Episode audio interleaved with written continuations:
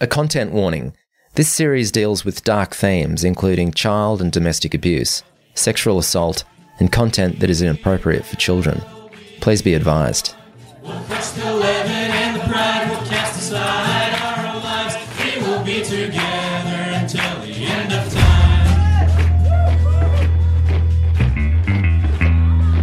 Our definition of lying means the intentional deception of those who had a right to know.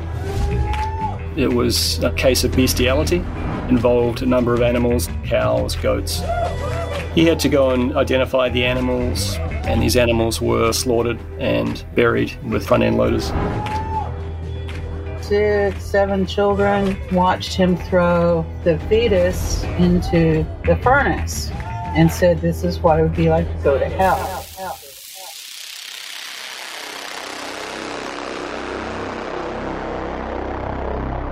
I'm Tim Elliott. You're listening to Inside the Tribe. This is episode 5 Keeping Secrets.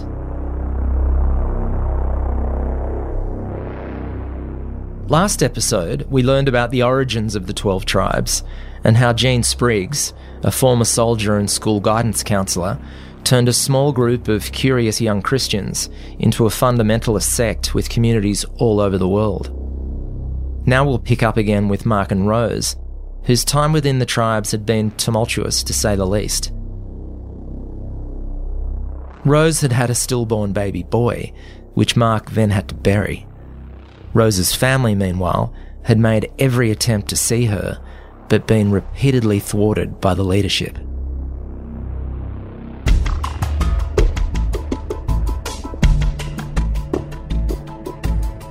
It's January 2006. Henry's meeting with the 12 tribes in Australia hadn't gone to plan. He'd managed to talk to Rose for a grand total of 10 minutes in the courtyard at the Picton farm. The next day, however, Rose told him that they couldn't meet again. The gifts he had chosen and brought from Europe for his nieces, nephew, and sister, they were all thrown away. Now he was flying home to France without her unsure when or if he would ever see Rose again. Meanwhile, life inside the Picton community continued. The gatherings, the work, the confessions. Mark and Rose were having more trouble with their son, who was now 13. So, just a heads up here their son didn't want to take part in this podcast, although he was happy to provide background material. He didn't want his name used either. So, we'll call him David. As Mark and Rose have pointed out, David was not subservient to the group. He was a strong willed kid with ideas of his own. This made him a target for the elders, who labelled him willful and ostracised him. The fear was always that David's inherent wickedness would make other members of the community stumble. At a gathering one night, an elder named Hakanai abruptly announced that Mark and David were cut off. He then quoted a passage from Deuteronomy where it talks about a rebellious son being stoned to death by his parents and the village. Cutting David off was like stoning him symbolically. My son wasn't allowed to talk to any other uh, other child. They made my child feel like he was crap, really. Because you see, he wasn't even allowed to walk through the house where we were living at some stage. Well, He wasn't allowed to play with any other children like he's uh, a, imagine something moldy and, and rotting and trying to avoid like a bad apple trying to separate it all the time Noon and the other elders also decided that Mark and Rose should be separated. Rose would stay on the farm, while Mark and David would be sent to help build the Yellow Deli in Katoomba. They worked there for three months, building an awning, doing the roofing, making windows and cabinets. Mark and David also dug a basement for the business and laid the foundations. The pair were then sent to run the community's bakery in Lidcombe in Sydney's west, over an hour's drive from Rose and the rest of the family. Mark and David woke at 5am every day and worked till 11 o'clock at night. Mark remembers making 10,000 buns a day, weighing the ingredients, mixing and baking, they would clean the ovens, mop the floors, and pack up the bread for the next day. They slept on mattresses on the floor. We were in the bakery. Basically, we were just in the bakery, sleeping in a sleeping bag in a, in a, in a like a storeroom there for a while. We were sleeping there for a while until they decided, hey, that's not right, you know. So we ended up moving. They were soon installed in a house in Sydney's west with a couple of other bakers, kept away from Rose and the other children at the Blue Mountains community. I was cut off from supposedly all the brothers and sisters. I wasn't allowed to go to the gatherings. Even were- weddings. Weddings, we were ousted out. to be- we weren't allowed to participate.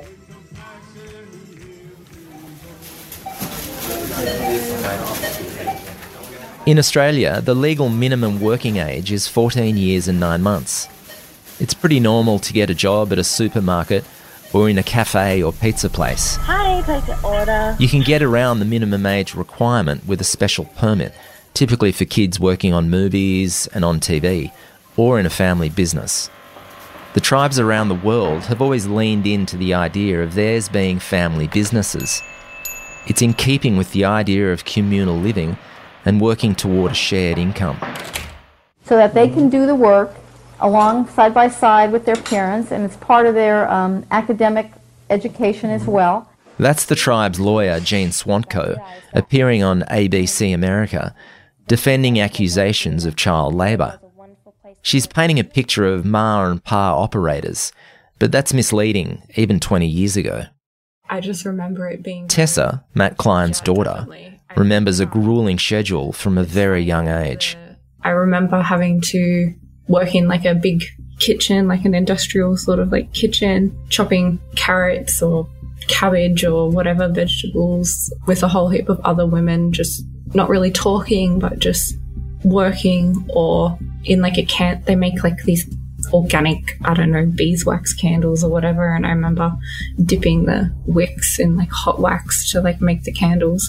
I must have been, yeah, like four or five maybe. And funny that to me, those memories were like the karma moments because, you know, you had a task and as long as you sat there and you did that task, you were safe, I guess very quiet, very quiet. No talking, no music.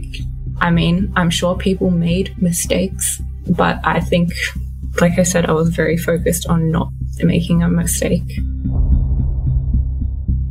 Mark had been careful too, but his patience was wearing thin.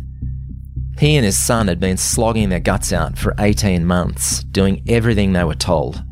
They were model tribes members, yet they were being treated like outcasts. Enough was enough. I literally thought, fuck this, man. You know, the fuck it. You know, let's go. So me and just rocked off from the community. I said, I'm leaving. So we just started hitchhiking. They'd walked out with nothing but some spare change. We got to some phone and we were able to make one call. I called. I was just looking in, uh, where was I? I was in Parklea or something, you know, near about west near Blacktown. And he says, can you come pick me up? My son was going, where are we going? I says, "Look, we're we was going to go to my brother's place. He's living up in the mountains. Israel, as the same time as he's giving me the news that my husband uh, hasn't come back from the bakery, at the same time he tells me that it's my fault. Like in the same delivery package kind of thing, you know, like making me feel really guilty that I've depressed him, that I've made him feel uh, bad and that that's why he's left. So I don't even have a chance to even think. And because I'm so brainwashed, I can't even think critically. And I, I trust this guy, you know, he's a leader. So I felt so terribly guilty that I've made my husband lose faith. So I felt like, what can I do to help? It's my fault. So I've got to do something to make it right. Israel, the elder, and Rose got in a car and began driving around madly in search of Mark and David. Rose told Israel that Mark had probably gone to his brother's house. I could hmm. guess where he would have gone because I think he doesn't have any money. Where is he going to be? Soon after, Israel and Rose pulled up outside Mark's brother's home and went inside. Mark and David didn't put up much of a fight. They were exhausted and broke.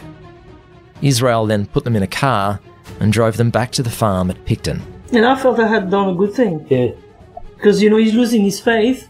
he's going into a really dangerous territory of losing faith and being under the control of Satan. You know, so Yeah. I'm there bringing him back to God. You know. In Rose's eyes, she had saved them from eternal damnation. In theirs, it was a return to purgatory.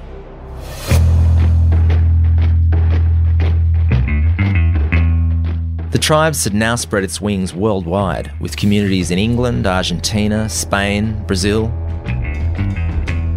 All of these communities were by and large self supporting. Germany was running its lucrative solar business. Brazil had its mate farm and a long line of organic products. The US communities were doing a roaring trade as well, with construction companies along the east coast raking in millions of dollars a year.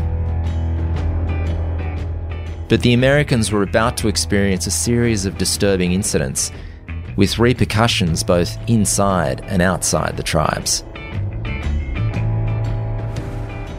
In the early days of the sect, when everyone was at Vine Street, the group had lived more or less like one big family, more tolerant, more accepting, more generous in their attitude toward each other. But somewhere along the line, that all changed. Certain rules started appearing for how men and women should behave toward one another.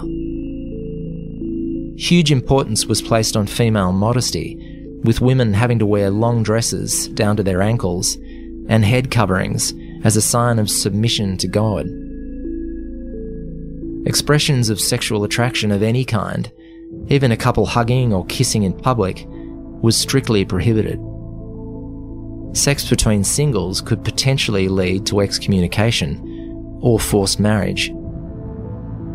Even within marriage, sex was a matter of concern for the elders. By the 2000s, the rules coming out of Hiddenite were beginning to skew toward the eccentric, even extreme. They have classes or teachings on in how to have sex and what not to do, what to do, and when to do it. David Pike, a former member, recalls even masturbation being regulated. You know, you're, you're not supposed to masturbate. Spilling the seed, the, the, the sin of Onan. it's funny.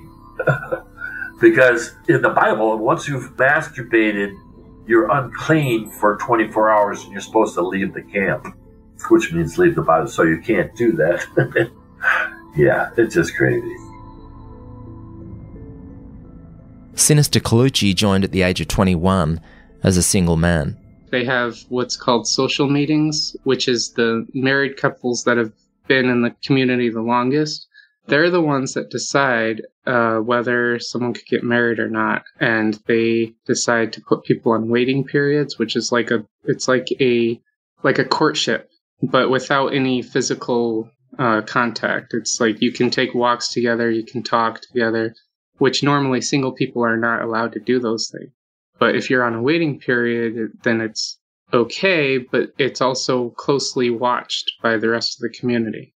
They watch and listen to you talking to each other, and they carefully watch your interactions to decide, you know, if you're going to make a good couple together. And then towards the end of the waiting period, they decide whether you should be betrothed or whether the waiting period should be called off. And it's their decision, not yours. Clearly, dating men was impossible. There are stories of young teens being forced into a waiting period to prepare for marriage after sharing a kiss or holding hands. There came into play a strict gender apartheid, even for siblings. Oz, who grew up in the American communities in the 2000s, couldn't even swim with his sisters. oh shit, it's gonna be a whole problem because you know the guys and girls same pool. I was like, I don't give a fuck, dude. Like, this is ridiculous. It's me and my sisters going swimming in a fucking pool together. What the fuck? And we didn't even make it to the pool. It was like there's somebody like sitting there, like guarding it or something.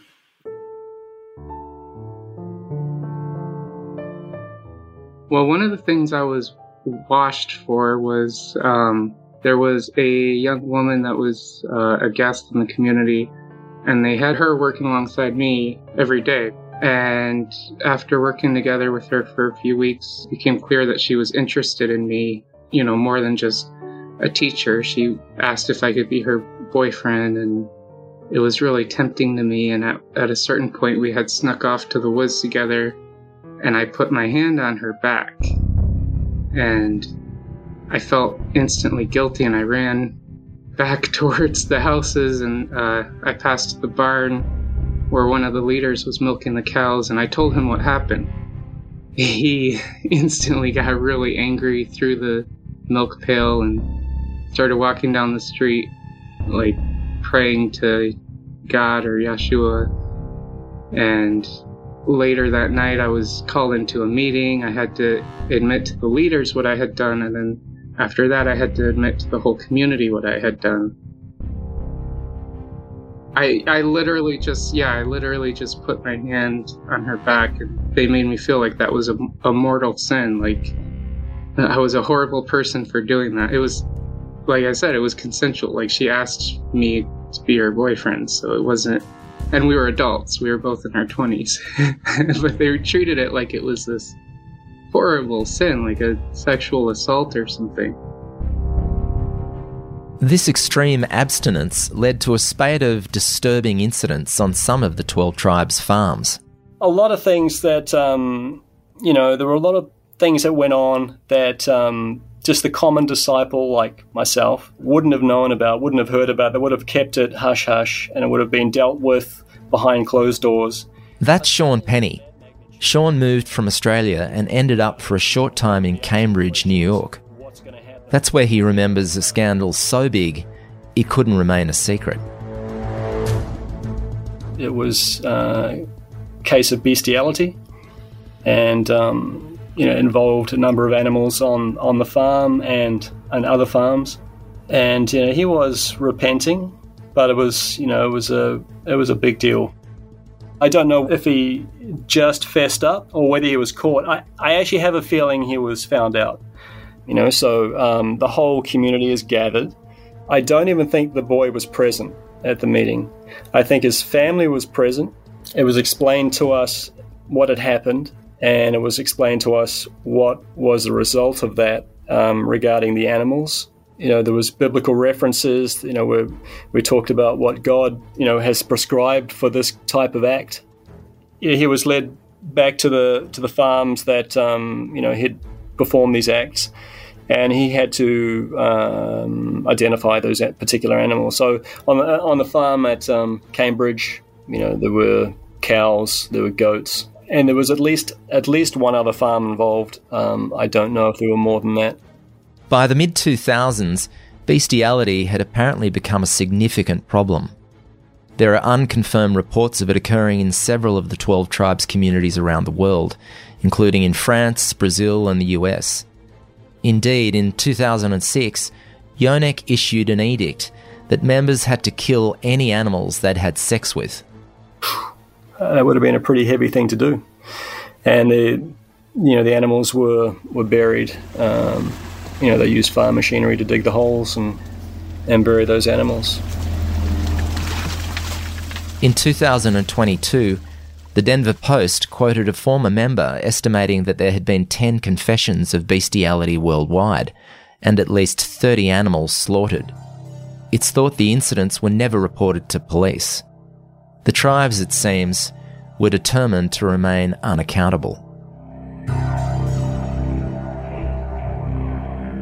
Indeed, the tribes had novel ways of keeping people quiet, especially those who'd been sexually abused in the group they would do long-term torture of the boys for weeks on end with nothing but bread and water. And they'd be told two or three times a day to recant their story. If they refused, then they'd get spanked. Yeah. So you had physical and mental torture, and sometimes it would go on for weeks, two weeks, until the, either the parents broke and left, or the kid recanted their story, and then they'd act like it never happened. There's some fucked up shit. Yeah. I got dark real quick. This code of silence made the tribes a rich hunting ground for pedophiles. One of them was a man named John Thomas, a teacher who worked in the US communities from the 1990s to the mid 2000s. Courtney, one of the original tribe's members who we met last episode, remembers John Thomas well. In every place where he taught, there were students who came forward and said that he was doing things to them. And it's just not one or two, it was like three and four boys coming forward and saying, you know, he's sodomizing them, he's having them do things that they didn't like, you know. And always, John Thomas would say, well, you know, they're lying because they didn't like the grades I gave them, or they're lying, you know, they, he would have all these reasons why they were lying. He was never disciplined. It was always the boys were cut off, disciplined. If they were older than 14, sometimes they had to be sent away. Courtney's son was molested by another man in the community as a 12 year old. The boy didn't tell his mum until two years ago. He also explained what his abuser had done to discourage him from speaking out. There were several of us in, in Burlington that had uh, miscarriages, or I think one was actually a stillbirth. But instead of burying the fetuses, they threw them in the furnace and burned them. And so the teacher had this brilliant idea that they would show the middle children what it would be like to go to hell. There was like six, seven children in that group that he brought in and watched him throw the fetus into the furnace and said this is what this is what it would be like to go to hell a place of eternal fire so then when he told that he, he kept saying the things that he was saying that he would be thrown in the furnace believed him When Courtney found out, she was devastated. if a child came to me and told me of a situation like that, I would go fierce mama bear. And in hearing him say, I saw you, you know, go to bat for so many people. Why didn't you go to bat for me? And it was like, well, I didn't know. And I did, I thought you were fine. I didn't know I needed to go back for you. It, it's a very traumatic thing when you realize that, that, that your son went, you know, one of your children went through things like that and they didn't feel like they could, could tell you. Nobody chooses to join a cult. Nobody willingly goes into a group knowing they'll be subject to the kind of trauma that Courtney went through. Those people join that group believing it was going to be a wonderful place to raise children because they were all so cohesive and loving. Because so you've met them, they come across as very, and they are, they're very warm and caring people. However, they totally believe the way that they're living their life is the way God would want them to do it, which is not true. Kim is in her 50s and lives in Florida with her husband. They collect pieces of driftwood and grow orchids and other plants inside them, selling the installations to garden centres. You might remember her from episode 2, where she talked about the rate of stillbirths in the 12 tribes. It was the ones that were really troubling for me were the late trimester ones. When she joined the group in 1998, Kim was working as a midwife and had six children. She was also escaping an abusive relationship. At that moment, the 12 tribes seemed like a safe haven. They ran one of the beeswax candle shops where they have the globes made out of the balloons with pressed flowers. So you walk in the house and you're just hit with the smell of beeswax and honey and it was so warm and glowy and I just felt like I could relax and that I would be safe, my children would be safe. That was in North Virginia. But just a few months later, Kim was sent to another community in Cambridge, New York. Life was much harder in Cambridge. It was colder and there was less space. Her children didn't have shoes that fit them, or even beds to sleep in. And I had like an 18 month old with me, still nursing six children. And we slept on the floor for months. And this was a whole different experience. It was just not okay. A lot had changed in the tribe since Island Pond.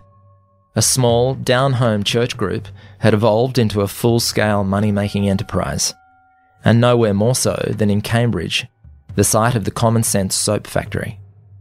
The name of it was Cambridge, but sometimes they called it Camp Bridge or Cramp Bridge because many times we'd have like over a hundred people living there, and they had to take shifts when they would sleep where.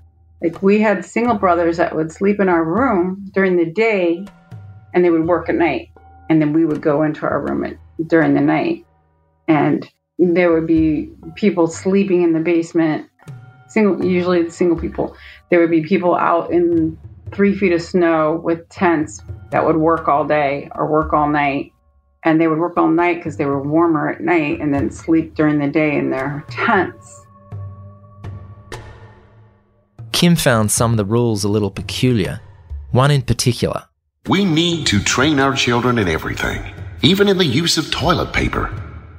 So we had to sit down in this meeting and, and we were told we could only use two sheets of toilet paper. If you went number one, you shouldn't use any toilet paper. If you went number two, you could use two sheets. I'm not kidding you. It was just, yeah, it was insane. This is when I started really thinking something's really wrong. What have I done? Something's really, really wrong. She realizes now, of course, that she should have taken her children and run. Instead, she did the only thing she thought would make her safer. I was single. In the community, it's a status thing to be married. You know, you don't get your needs met with your children. And my children were growing out of their shoes and all sorts of things like that. And the people who were married had their needs met, and we didn't have, I didn't have clothes for my children.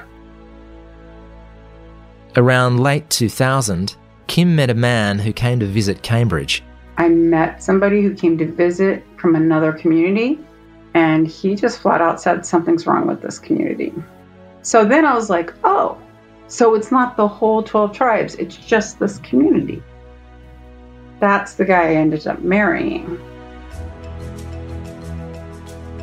That guy was Jeff Leonard, a 44 year old with jet black hair and a ponytail.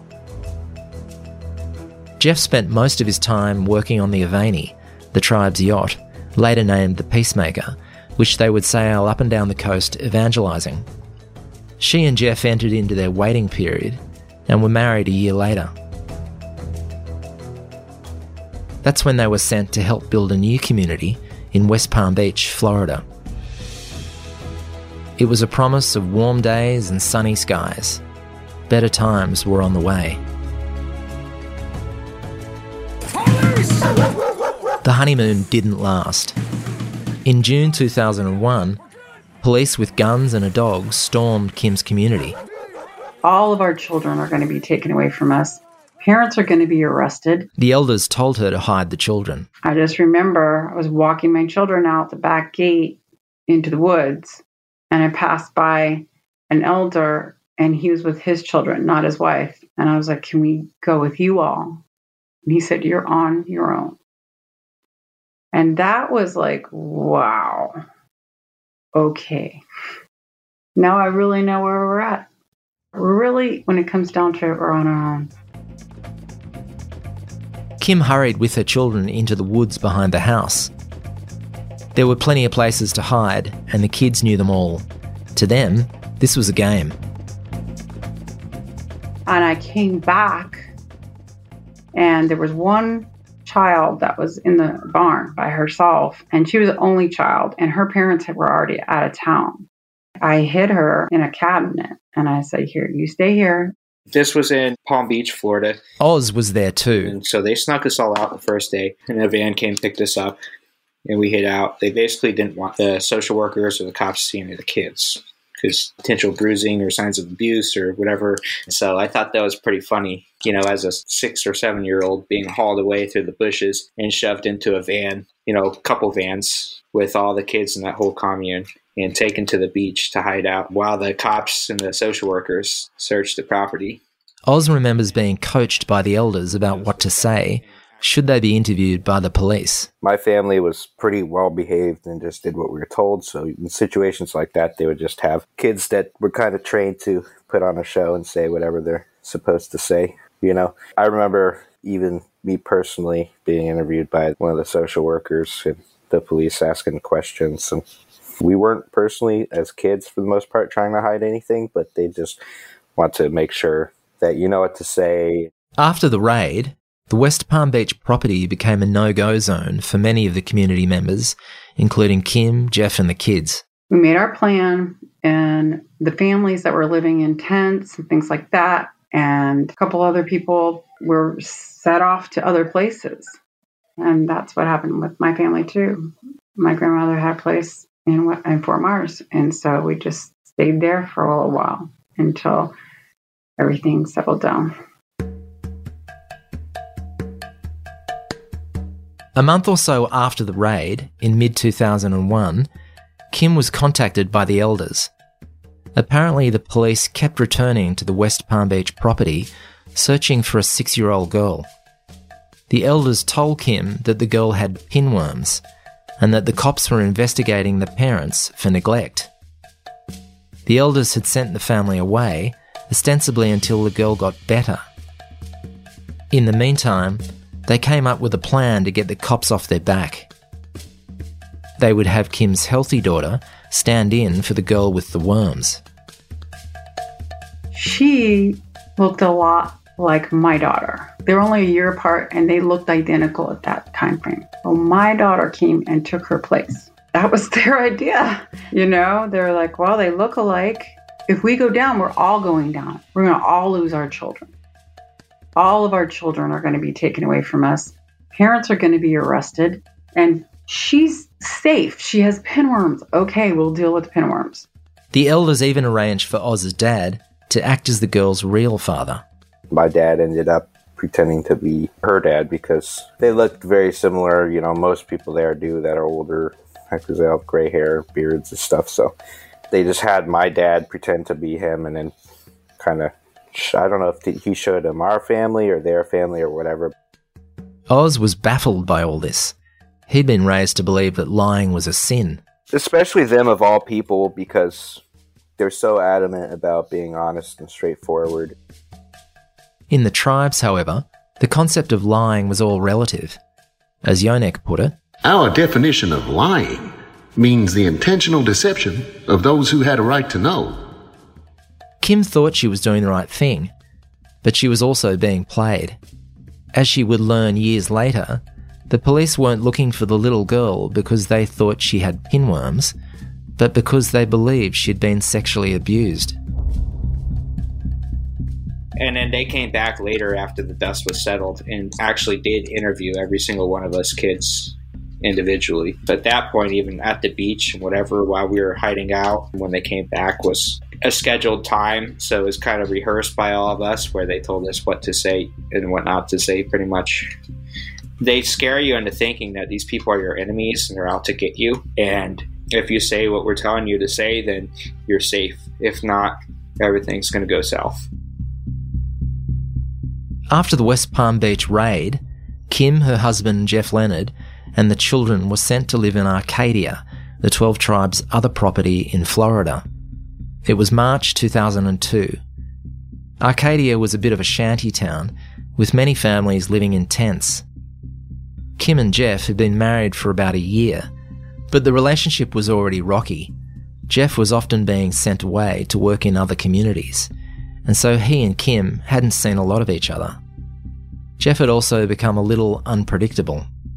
Anything Kim said might annoy him or trigger an outburst.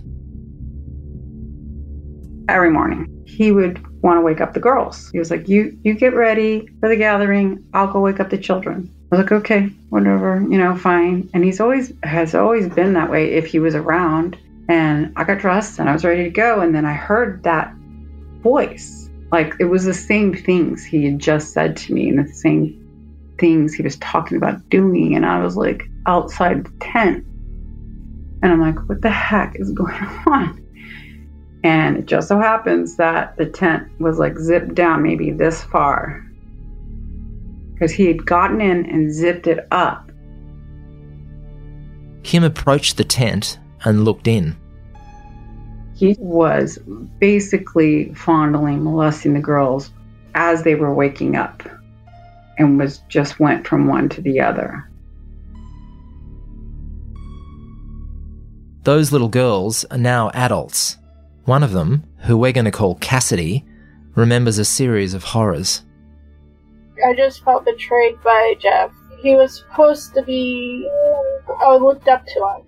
The things that he did, I. It would be like early in the morning, so it'd be waking up to it or going to sleep to it, or you know. So it's really like so. There was a lot of nightmares in the community and out.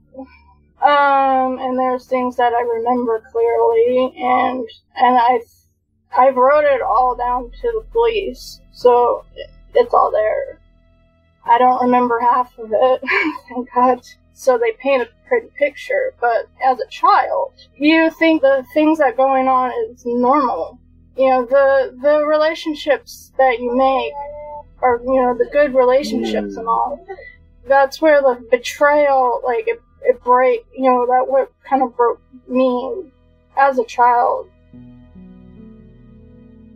Kim was devastated. The community, I had trusted them so much. I was so stupid. I trusted them so much. I didn't flip out in front of him because I was terrified. And I called my sister, you know, because I had a phone line in my tent. Can't, I need, I, I didn't tell her what happened. I said something really horrible has happened. I just, I have to leave. So I'd already written a letter to leave and everything. And I just walked up the hill and I told the elder's wife that I had to talk to her. And I gave her the letter. I said, I can't even talk. I mean, I just started bawling and crying and crying and crying. And I was like, I can't even talk. I just, this is what happened. And she read it and she just sort of puts it aside and she says, Women of Israel don't act this way. And I was like, What? And I mean, I'm sobbing. I can't control. I can't. I mean, I was just sobbing, and so I couldn't stop crying. I just was so shocked. How could I have let this happen? How did I not know these things were happening? You know. And she said, "I'm I'm going to go get my husband." And she went talked to her husband. She finally she she came back and she said, "My husband talked to him. He said he didn't do that." And I said, You bring him here. Just bring him here. So that's what happened. And I looked at him and I said, You can't lie about it. You know it's true. And he just went down to his knees and he said, It's true. It's 100% true. And he said, You should do with whatever you want. Call whoever you want. I deserve whatever. Jeff wrote a confession but the elders in Arcadia didn't call the police. Instead, they sent him to the community in Brunswick, a small city on the coast of Georgia, south of Florida, where he would live with other families and their children. Meanwhile, Kim and her kids returned to the West Palm Beach compound. She wanted a divorce. Maybe a month passed, and there was a meeting, and they said at the gathering that I was free to do what I wanted. I wasn't allowed to talk about the fact that he molested my children. No, zip, no talking about it. But I was allowed to say he was unfaithful, and I was allowed to make a choice of what I wanted to do. I had to wait six months to get a divorce. Fine. Get a divorce in six months. That's what I told everybody I was going to do. And six months come comes around and then they said no. They said, You have a sexual spirit that you passed on to your children, and that's why this has happened to them. And you need to repent and you get back together with him.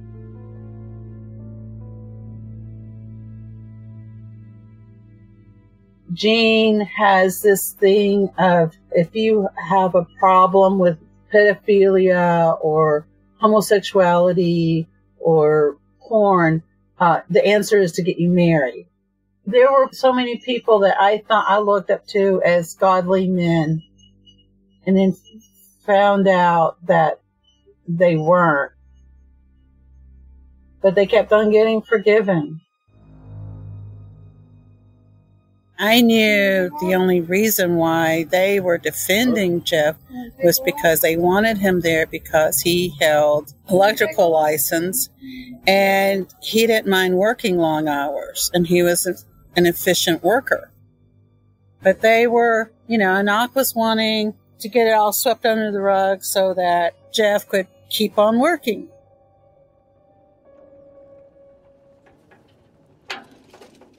In an attempt to reunite the couple, the elders sent Kim and four of her children to Brunswick, where Jeff was working on the 12 tribe ship, the Avani. Another member, David Pike, happened to be working on the ship when Jeff arrived. Actually, he was on the boat when they were separated with me. We were working. And I didn't know this at the time, what was going on, but I found out later. They actually had a meeting about this, about what went on, and they actually absolved him and made her go back with him, made her go back to live together with him and her kids. We were sentenced to live in isolation with him to fix our family. I guess I feel like a lot of people said, Why did you even go back with the man that molested your children? So there was a lot of guilt. I didn't explain myself to anybody because nobody understood what I had to do. I to leave to be able to get that many children out with no income, without a husband, especially in that situation. Kim remained vigilant. She watched Jeff like a hawk and would never allow him to be alone with her children. She told the kids to wear full clothing to bed instead of the usual t shirt and underwear. If an elder wanted Jeff to punish them, Kim sat in and watched. All the adults potentially could discipline you, but I was afraid of Jeff, not in a general sense, actually, really, actually afraid of him. But yeah, we children were fair game, really. The situation became untenable. Kim had a 10 page confession letter from Jeff admitting that he had abused her children, and now the tribes, the people she thought were family, were still protecting him. Six weeks after arriving in Brunswick, then, she made the decision to leave. We just walked out, and it was October, and we were in flip flops, and we just started walking. And I just kept walking. It was bizarre. I mean, I made sure like all our rooms were clean. But I couldn't take anything with me because it would look like I was taking something. It was mid morning. Within a short time, they were on a road heading into town. There was a man in a truck and he slammed onto the brakes and he jumped out of his truck. Call it divine intervention, call it dumb luck, but the trucker felt compelled to help. He didn't ask any questions, he just dug into his pocket. And I think he gave me 50 bucks. Kim took the money and walked to a nearby taxi rank.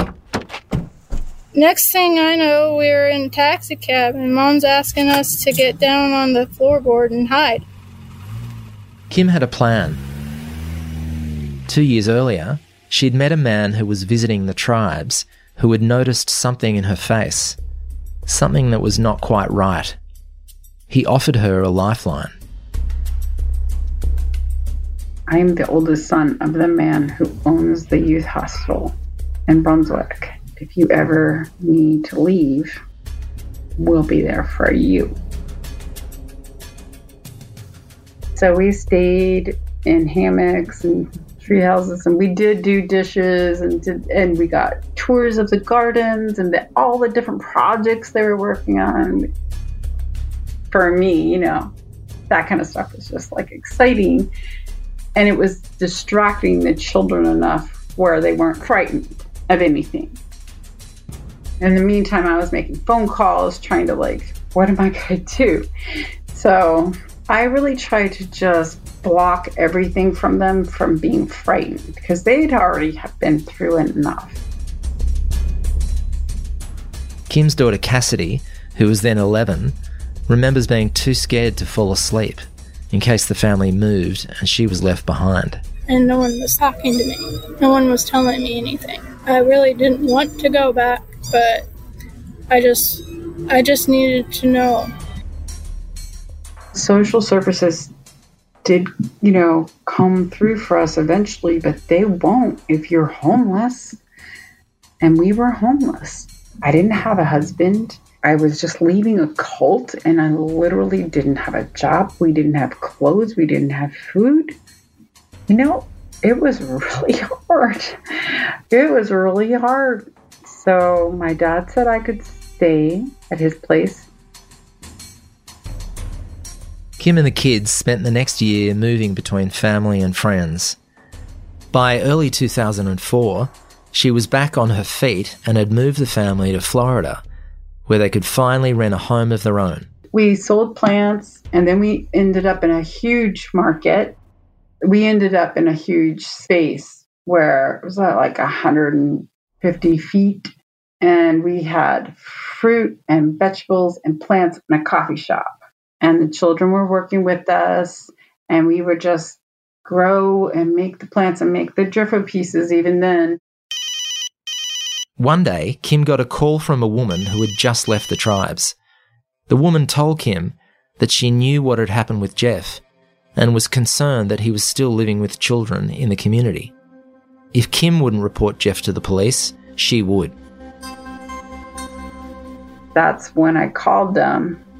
I was not going to do that to my family until we were stable and my children weren't going to be taken away from me. Kim told the cops that she was worried the tribes would try to hide Jeff. At the time, Jeff was working on the Avani, which was docked at a wharf in Brunswick.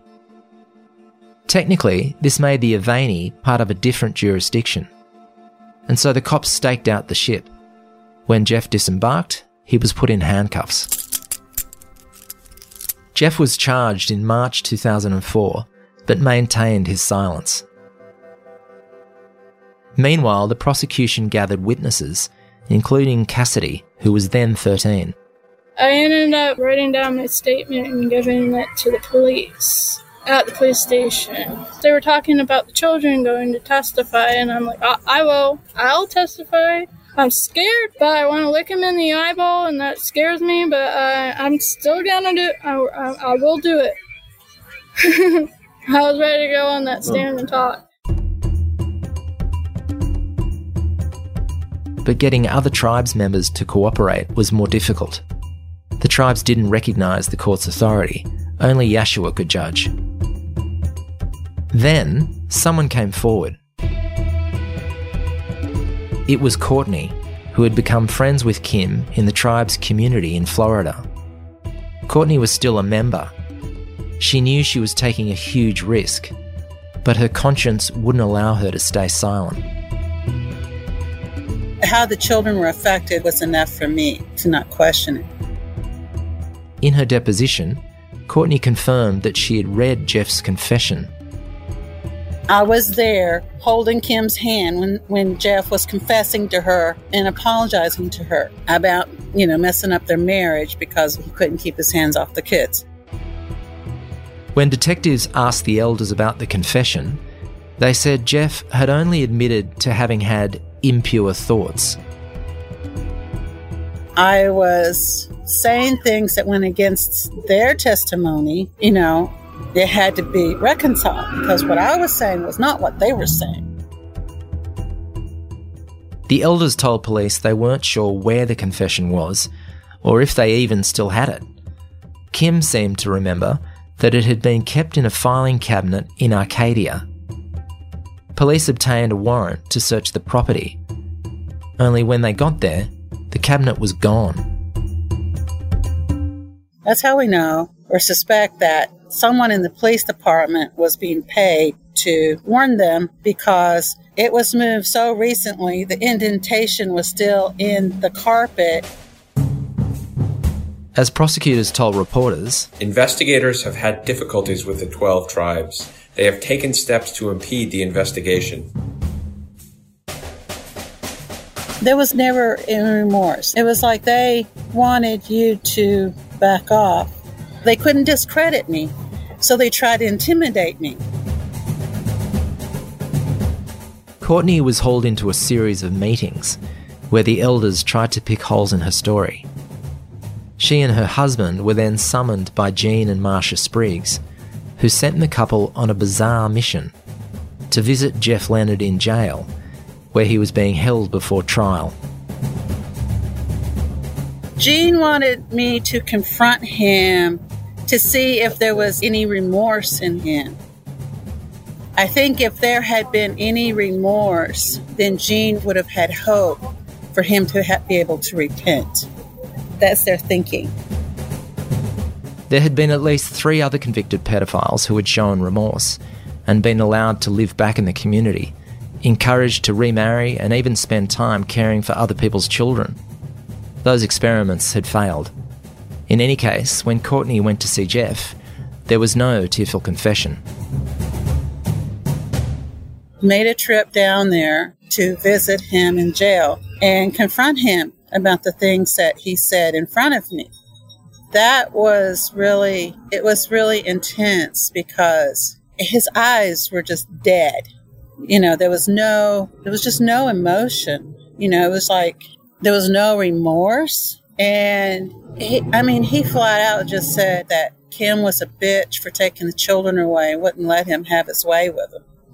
If he could have killed me, he would have, and he wouldn't have lost an ounce of sleep over it. That was the kind of look he was giving.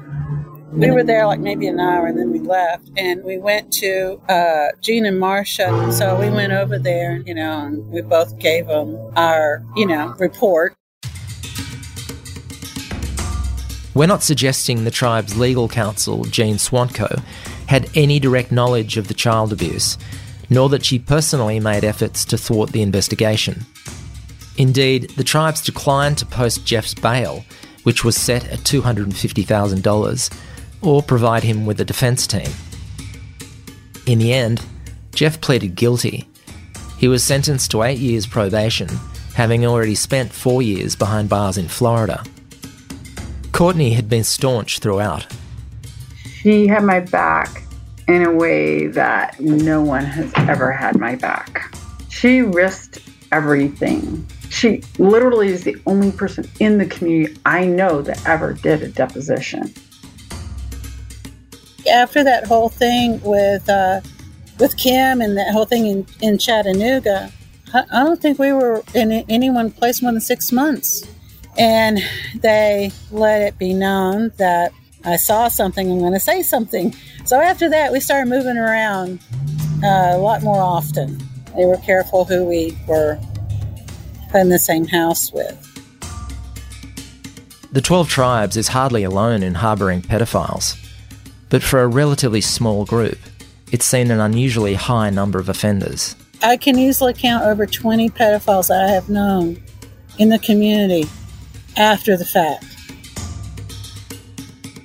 The community did have a way to intimidating be, being quiet about things, or sleeping under the rug, is what I like to say.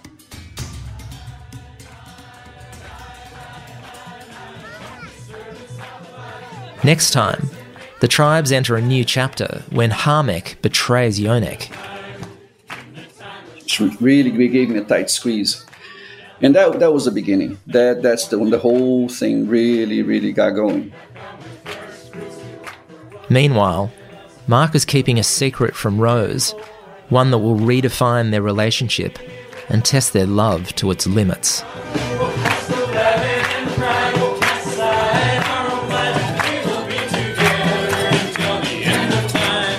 You've been listening to Inside the Tribe, hosted by me, Tim Elliott. My co writer and producer is Camille Bianchi. Editing by Mark Wright of Term 6. This is a DM podcast production. We've also used some third party TV and print material through the series, with details on those in the show notes.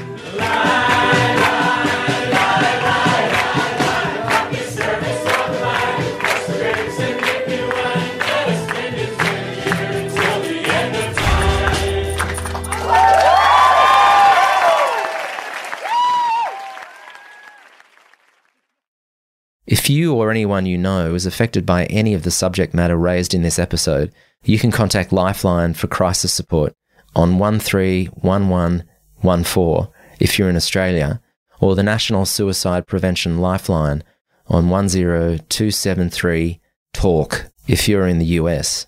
Contact information for other services, including support to leave a high control group, can be found in the show notes.